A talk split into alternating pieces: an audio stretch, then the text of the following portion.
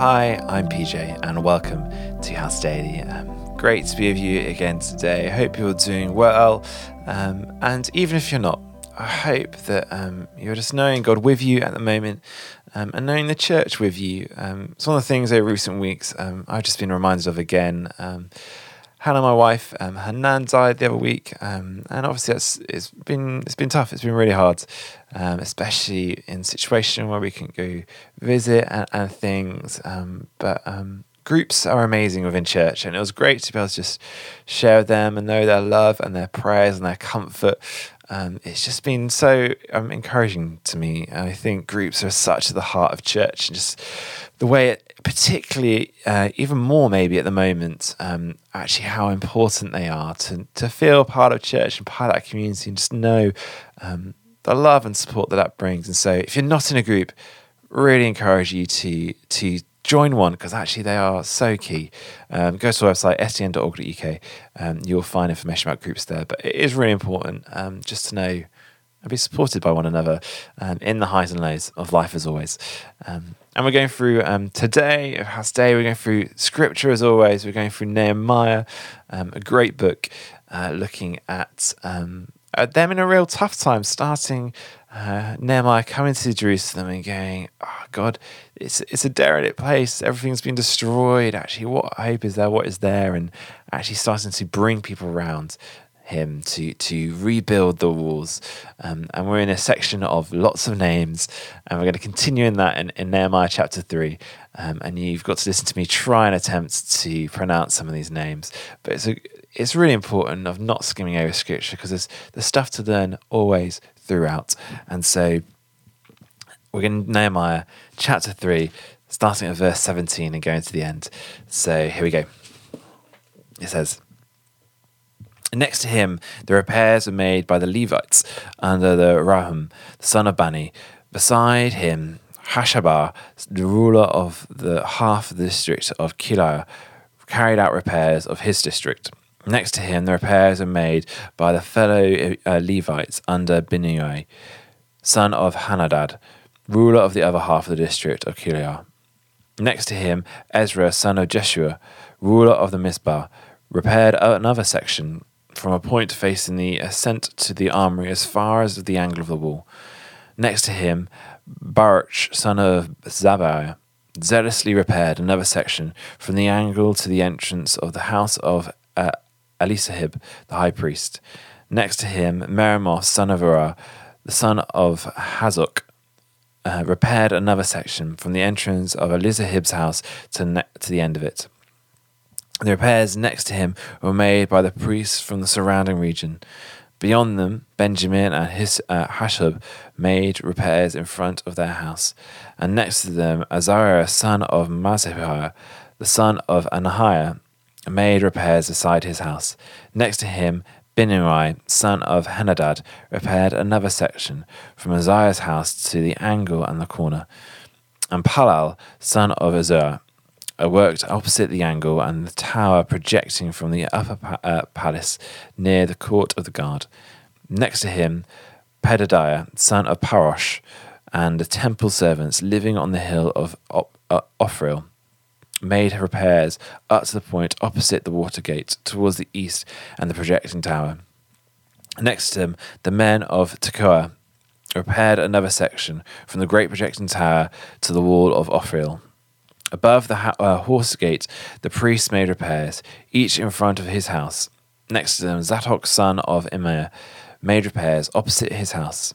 Next to him, uh, Shemaiah, son of Shechaniah, uh, the guard at the east uh, gate, made repairs.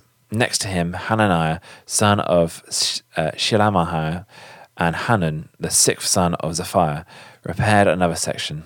Next to them, Meshullam, a son of Berezakiah, made repairs opposite his living quarters. Next to him, Malchijah, one of the goldsmiths, made repairs as far as the house of the temple servants and the merchants, opposite the inspection gate, and as far as the room above the corner, and between the room above the corner and the sheep gate, the goldsmiths and merchants made repairs lots more names. Um, and like I was saying yesterday, it's that um, amazing importance of seeing how many people were involved in seeing this uh, vision of what God wanted to do for Jerusalem actions. Um, and there's so many different people from so many different places and walks of life. It's, it's quite incredible. You may have uh, picked up on actually some of the people involved, in fact, quite a lot of the people involved weren't from Jerusalem, they're from other tribes of, of Israel, from different places. Um, you may have spotted Jericho and, and Gibeon and Beth Zur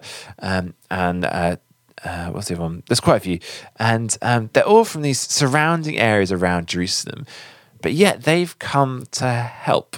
Um, and probably they wouldn't have they wouldn't get much benefit from themselves having the walls of Jerusalem um, rebuilt, repaired, but yet they join in and get involved and get stuck in and seeing the walls repaired and people from all different walks of life, different skills, goldsmiths, uh, perfume makers, uh, merchants, priests, all different walks of life.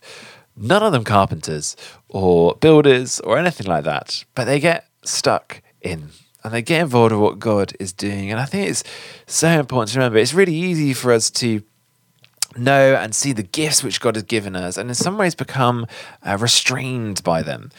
Knowing and thinking, oh, I'm really gifted in this area or doing this or doing this style of serving. Um, and then only thinking about how we can serve in those ways. But actually, when, when we see God at work, when we see God at move, when we, we see God saying, do this, what it takes a lot of us to go, great, let's get involved no matter what. Even if I come as a goldsmith, I don't know how useful a goldsmith's going to be in repairing walls, but they get stuck in, or a perfume maker, or whatever it is, they get stuck in because they see and recognize that God is in this. And if God is in this, then I want to be there too, helping, serving in whatever way it takes, even if I'm pretty rubbish at it. Actually, if God's there, that's where I need to be for us as well, and taking us time to see how church is going to rebuild and, and life and, and, and, society is going to rebuild, actually taking notice of seeing where God is in. And then, in some ways, no matter what, no matter what way we're gifted, if we feel gifted at all or just not in the right way, that shouldn't be a barrier at all for us getting involved. And if God's there, we need to be there because that's where the growth is going to be. And it may not be quite what we like or what we want or what we're good at. If God's there, if God's doing a new thing, a different thing there, we need to be there trying, putting our hands at building a wall, even if you've never done it before, giving it a go. Because actually, God's going to use us powerfully in those places to do amazing things. And that may be about church, it may be about um, your life or, or your, your neighborhood or your society, whatever it looks like at the moment for you, to start to recognize where, where God is. And actually, in some ways, we need to force ourselves and push ourselves probably out of our comfort zone, probably out of the things we, would normally do or feel like doing. Uh, into the place where God is, because actually He's going to equip us in that place to be able to do that and see His work carried out. And so, actually, be aware of what God's doing, then have that boldness to step into new, different things and, and be involved as church. Let me pray. Yeah, God, thank you that um, you're you're longing and you're constantly longing to do new things, um, and God, uh, there's something stirring um, in in life at the moment uh, that is just uh, this still like this wave of you're wanting to do something new and afresh and rebuild in a new, different way, coming out of what we're in at the moment.